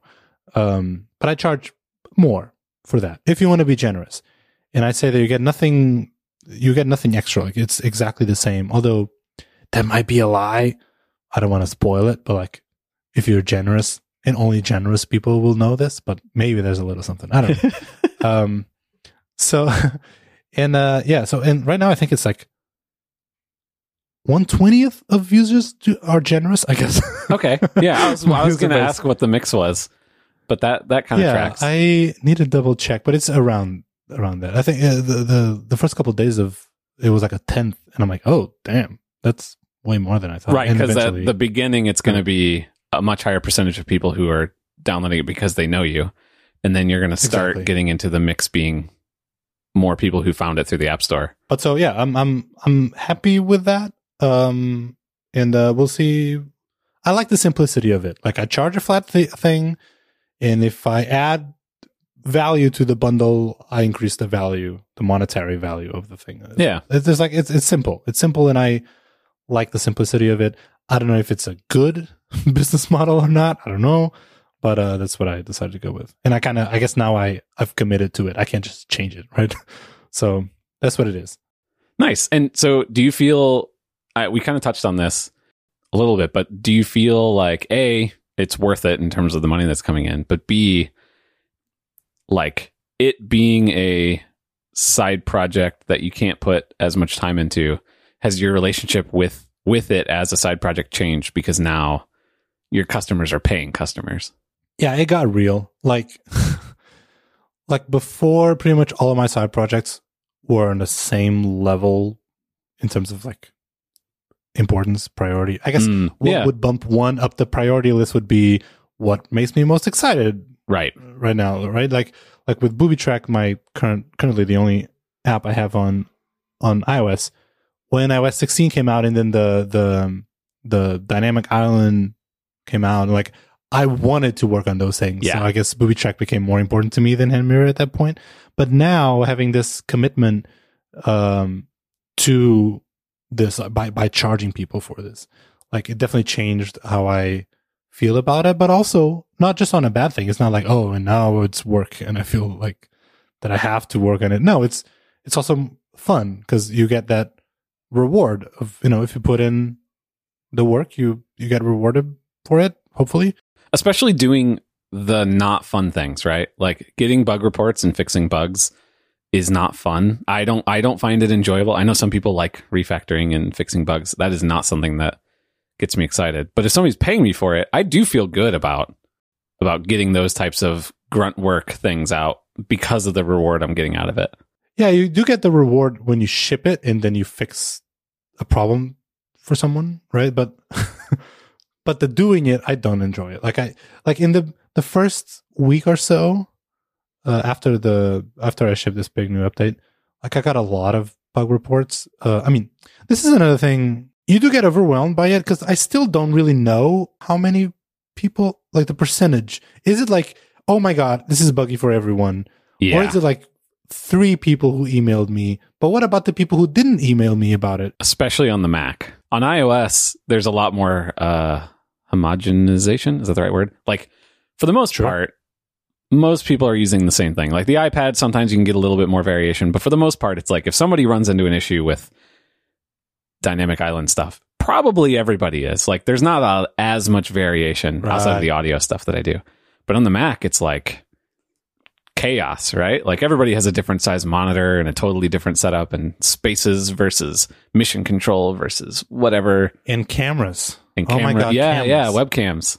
webcams, and like virtual cameras running weird software for like streaming or whatever that I never heard of. And uh, yeah, I, I uh, like like so I was saying that the first week I think I got a lot of bugs. And you know, sometimes you get a bug report, and even if it was the, it's the first time you're hearing about this problem, you know exactly what it is. right? Yeah. Like, ah, I know it's that one function that I've yeah whatever. Uh, like those, I got a lot of those, and so the first week I was shipping an update. I think it averaged out on like one update a day. Oh, wow. Um, I was just putting out because at some point I'm like, this is right before the holidays, so I didn't want to drag it out because I also wanted to take a break. But you know, I didn't feel comfortable just yeah, yeah. Saying, give me your money and then peace out. Yeah, cool. Thanks. Uh, so that first week was very intense and like just fixing a lot of little things that were annoying. And but now I think week three, I'm like, now only the big bugs are around, and and there's um, I'm learning a lot about just like logging stuff because because if the app crashes, I do get the crash reports right from from Apple, and sometimes those are helpful and I can find bugs and fix them. But when it's like, oh, the camera freezes, like that's a big one that I keep Yeah. about. The camera freezes, like I got I got nothing. I have no idea. And I try ask a bunch of, a bunch of questions and I try to replicate it and I can't. And then I hear the same r- bug report from multiple users and I ask the same questions and I'm trying to find some patterns. And there's some bugs that are just like nothing. I got nothing. I have no idea where to begin. And right now I'm I'm kind of there. I'm just like trying to fix bugs. I'm trying to shoot this bug in the dark. Yeah. right? And it's uh that is not fun. that is making me it's weird to say but like it makes me feel a little better about the fact that uh overview is totally free and like it's okay for it to stay as as that Yeah. kind of thing um because i do feel less guilty about the fact that it's totally free even though i do definitely still feel guilty Like the, my biggest issue that I've encountered early on was like people just not trusting my app. Like, oh wait, a random app from a random developer that wants access to my camera? yeah Like, what's happening? So I was like, how do I convey trust that like I'm not doing anything shady? And I don't have a good solution to this. Like some skeptics will always be skeptic and like they'll never believe you. Um, but like in the app store description, like at the bottom, I say like, by the way, uh, I'm not collecting or recording any of your like camera stuff for a bunch of reasons. First, why would I? Second, I don't have the programming chops to do any of that. Like I really, I don't, I wouldn't know how to. Uh, yeah. And I think third, like you can run, you can, if you want to figure out, um, you can run like, I don't know, Charles and see if I'm making any network calls or anything. But yeah, that was like a weird one that I, as a free app, like it, it was annoying that like some people were saying, Hey, this developer is probably stealing or like recording your camera. yeah And I'm like, what do you do? Like, I'm not, I know I'm not. And it's annoying that you're publicly like leaving reviews, one star review of like, mm, shady. Like, come on. yeah What do you want- what what, do you yeah you have no real re- recourse there anything you say Yeah. it's like well yeah that's what that's what a scam artist would say isn't it yeah, exactly. I mean, I think the big thing that you do though is you put your face everywhere, especially with the the new Hmm. update in the about screen. Like I, you know, what percentage of customers are going through all of that? Well, you have a nice onboarding thing that also reveals your face, but simply putting your face there, it's like if I am a scam artist, you know what I look like, and like that alone at a human level, I feel like does does I some work to convey actor, trust. Charlie. That's Yeah. all. I'm actually all actor. talking to uh, a paid actor. yeah. What, what do you want me to say? Right, right, Charlie. Haha. yeah. oh man. Okay. Well, hopefully by this point, um, any anybody who was questioning your uh, trustworthiness has heard enough about you to to finally pull the trigger and download the free app uh, and try it out. And like again, from personal experience, I use it just nonstop. It's so it's so useful, and it's what I like. I I like that it's free. So most of the apps from like friends and people in our community that I just like love, love. Those examples of just really well designed apps that I feel like convey the like delight that I get out of what, you know, native applications can can do. Most of those very understandably cost money. Like they're usually made by indies. They're not, Right. you know, VC backed and trying to make money later down the line. And so what that means is for like friends outside of our world, I'm always like, oh, I like really love this app. You should try it out. But then I'm always like, but it costs money. And I know Yeah. like you're not the type of person that would do this, right? Where with Hand Mirror, anybody I know who has a Mac, like everybody I know who has a Mac is on Zoom or or Meetup or whatever uh, or Google Meet or something all the time because even if you work in an office, this is this is how we all work. So Right. everybody this is useful for. And it's given me a thing that I can like, oh, you should download this thing. And then a couple weeks later I'll get a oh my gosh, you're right. I use this like every day. Like that feeling is really good. And I like that it has that free angle, if only selfishly, so that I can finally share one of these apps with uh, people who normally wouldn't, you know, ever pay for an app uh, in my life. I appreciate that. I never thought about it about it that way. Like the fact that it's free, it's it's a good marketing thing. Also, like it's not that it has a free trial. Like, no, the thing is free. Like you don't have the to. value, right? Yeah, like it's not like, um, yeah, you can try it out and see how it feels because that's anybody I know who is in our world, um, and I want them to appreciate how good the thing is designed. If it has a free trial, I'll be like, yeah, you might not actually need the app, but you should just download it and play with it so you can see what I'm talking about. Mhm. But this one, it's like, you know, my uncle Larry, I can be like, hey, you should download this thing. And it's going to be like super useful for you. And you're not going to have to mess with a bunch of settings. You're not going to, it's not some power user feature. It's just a utility that is incredibly helpful. I, I think that's like a really special, kind of powerful thing. Do you think this? Because like, oh, hearing all this is like, yeah, I was so smart for doing this, but no, like reality was, as I told here before uh, earlier, like it was just a a thing, a need that I had in the moment, and it was easy enough to build and then just put it out there. Like it was never a premeditated, like planned strategy to take over the world or whatever. Like, do you think this? is isn't there like an invisible like happy accident in it that somehow you can feel it I, I, I sometimes i think like if i were to try to engineer this like free utility app that then had this like viral aspect to it it almost like if you if that's the goal it it you already failed like you can't really do it Like, you can't force something to be viral in it Oh, yeah. Yeah, because part of, if you started this as trying to make a business, it would have been a different thing. Like part of the, yeah it taking off uh, is the fact that it's. I know me selfishly anyway with with Overviewer. It's like the reason that took off. In I took off is maybe the wrong word, but got the press and attention it did is in part because I gave it away for free. I was very upfront about like, hey, I'm just a dude whose wife's a teacher, and I think this might be useful for other people. And that was like a story, right?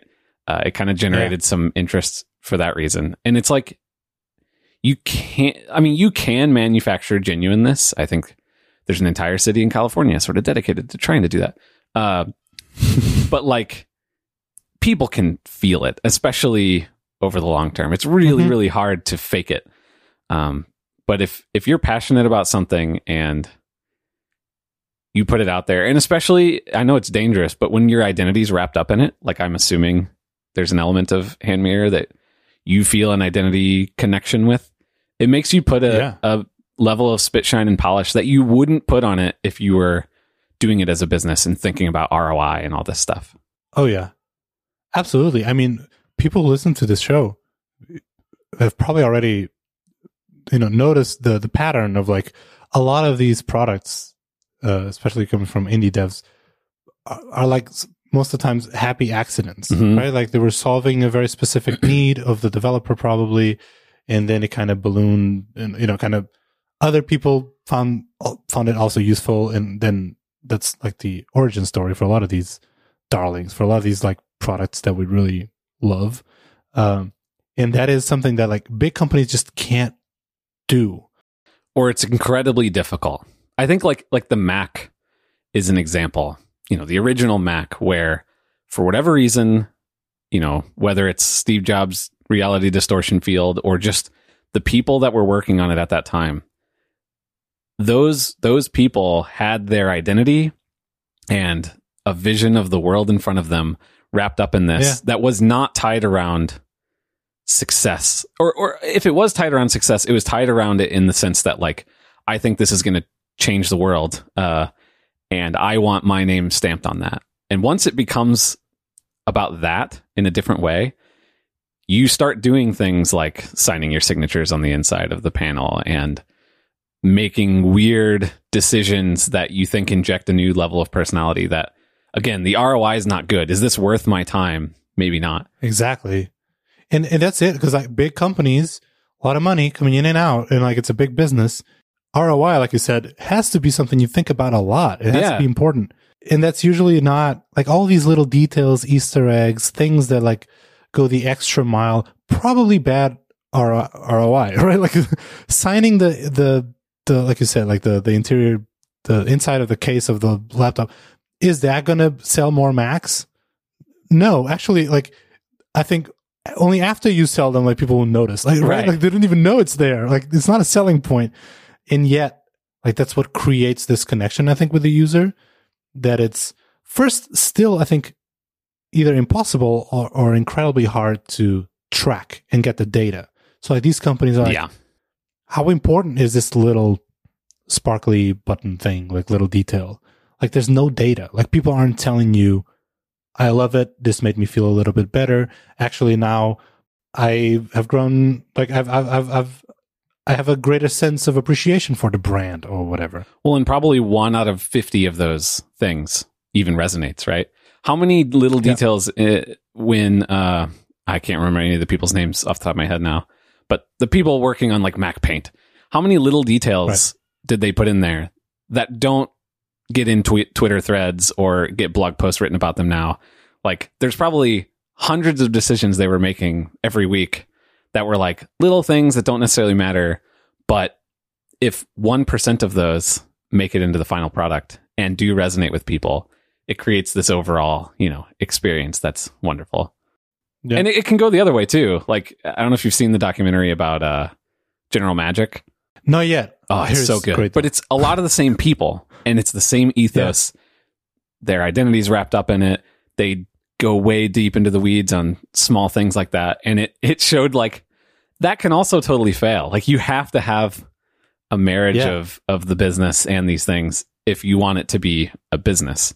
Um it's a hard lesson to swallow as a designer sometimes that like good design alone won't make a product successful. a good product alone won't make a product successful, which also kind of sucks.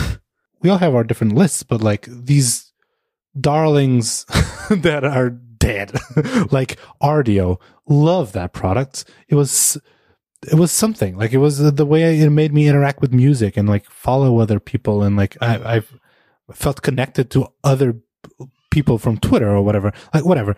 Died right. Path, Path is an app we keep mentioning.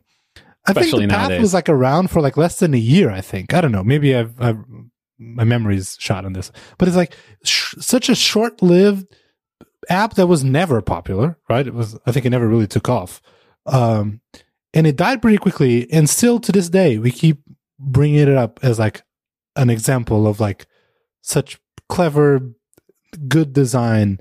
Um, so we all have these like examples of apps that were great, were such neat attention uh, to to to detail and like great design, and that in itself couldn't save it.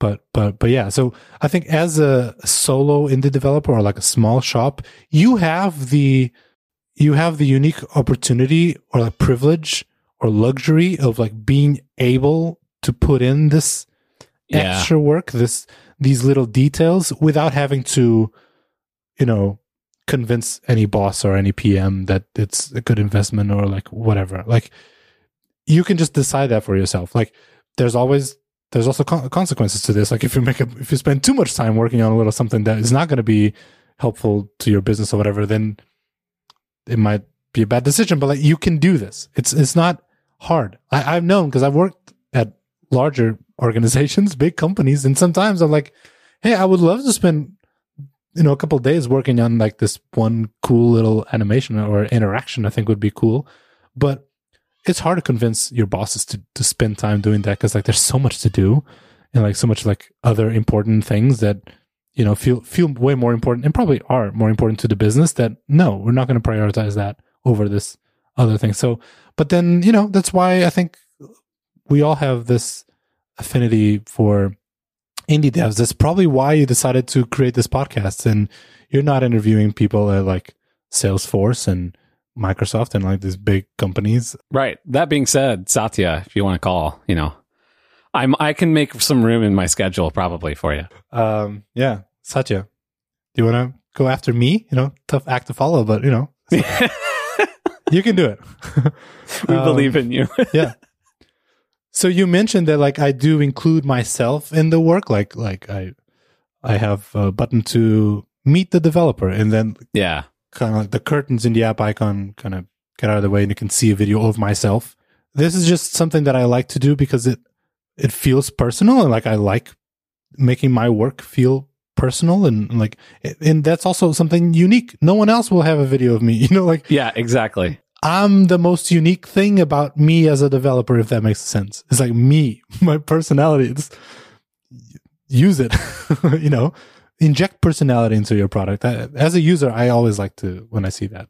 All right. Well, uh I guess I should try and reel this in a little bit uh and and get us across the finish line here. So I'll uh Please save us.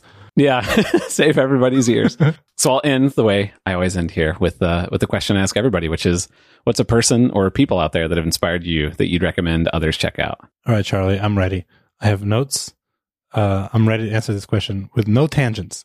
All right. try. So I want to first start by talking about Silvio uh, Rizzi. I don't, I don't, I don't know. Reeder- Reeder. names. And Reeder Mela. and and and Mela. Oh, he's, I've been saying Mela, but Mela. yeah. You're probably uh, you are much closer to. He's from Italy, right? I don't know, but you're you're definitely closer to wherever he's probably from than I am. Uh, Mela. I don't know. I don't know. uh, but it's it's this developer is a big inspiration uh, to me because they don't have a strong online presence. I actually know very little about Same. this person, um, and yet they've been working on uh, Reeder especially for so long. I think Reeder is probably the app that's been on my home screen the longest. Maybe I maybe there's I don't know. I haven't checked, but it's one of the longest for sure. Like Reeder was part of that, like 2009 college days. Yeah. back. Like it was there. It was it, it played an important role there, and yet it's still around. It's still an app I use. It's still an app that I use for as reference for like good design, good interactions. The app is rock solid. Like everything is so custom. Like all the UI is really custom, and yet feels good in in the platform and all. And then more, more recently with Mela, this other recipe app. Um, also, it's such it's it's really good quality software that I always use as a reference. So I want to give a shout out, even for people who like, I don't know, I'm, I'm sure people are familiar with Reeder at least, but like it, it's it's one of those apps that like every once in a while I go back and I really study the design and Yeah. how they're doing things. Um, it's really really cool, and I also want I don't know if this is against the rules or not, but I want to give a special shout out for we have a little like Amsterdam indie dev crew, little little community uh, that I want to give a shout out to. So so uh, Ryan McLeod, the yeah, he's been on the show. Um, he makes Black Box, this incredible so uh, good. game for iOS. So good. God, it's so annoying. All the ideas. Um, uh, Pim Coumans, he's incredible. He has he has this app called OK Video, which is really really cool. Uh, very simple app on iOS to like record a bunch of clips. Uh, I, I know I I. I, I we used it a lot as a reference for while while developing along while designing along. It's really cool. Jordi, you know Jordi from Oh, Twitter. yeah. He's you know Posture Pal.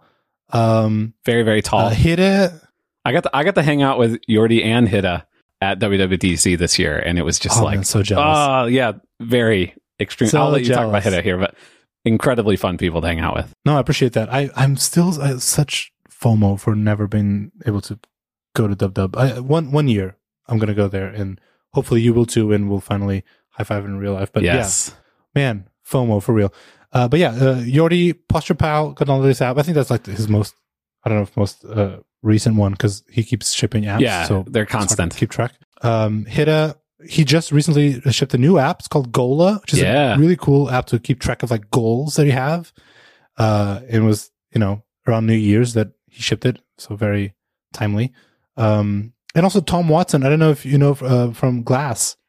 Um, you know Glass, the Yeah, yeah, the Instagram, well, Instagram, alternative competitor. pho- photography thing. Yeah.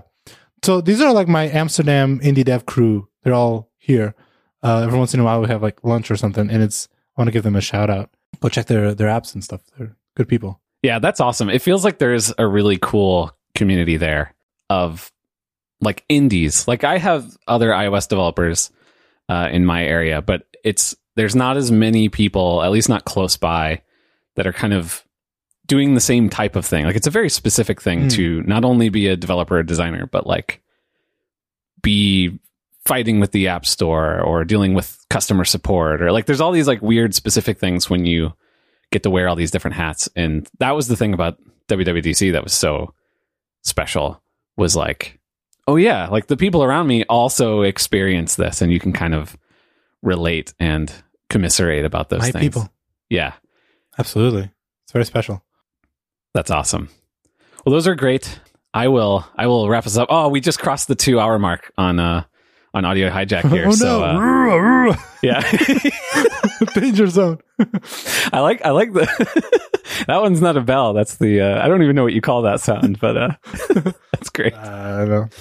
I need to I need to just clip that out and just use it randomly. Uh, anyway, Oh, no. uh, I will I will try and uh, like really land this plane here. So uh, thank you so much. This was just a delight. I I love this show for getting to hang out with people and uh, this is one where it's hard it's hard to end the show because that means I have to stop recording and actually go back to work. I I had a blast. Thanks so much for having me on. Uh, this was not something that I was trying to get on the show, but like it was another thing on my bucket list. Like, ooh, one day, one day I'll be able to, I'll be invited by by Charlie, and so it means a lot.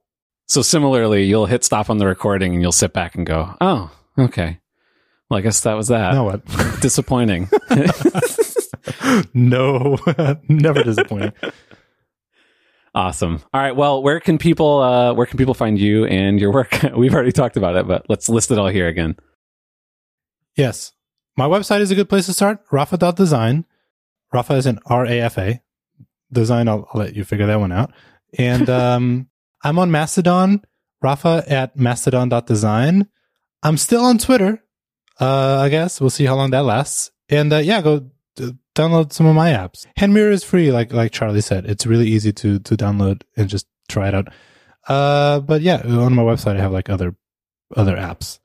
Uh, also, I have a podcast I do with my friend Kevin Kevin Clark. Oh yeah, we haven't talked about uh, that at all. Designer at Shopify. Yeah, I've been doing that for like what six years, I think now. Crazy. Um, and we talk about design and technology and stuff. So layout.fm. In the most recent episode before your break, you you got more into detail on some of these like design and technical things that you fought with uh with uh HandMirror. So mean there's quite a bit of overlap with this, That's but true. I I loved that episode. Like that was that was great.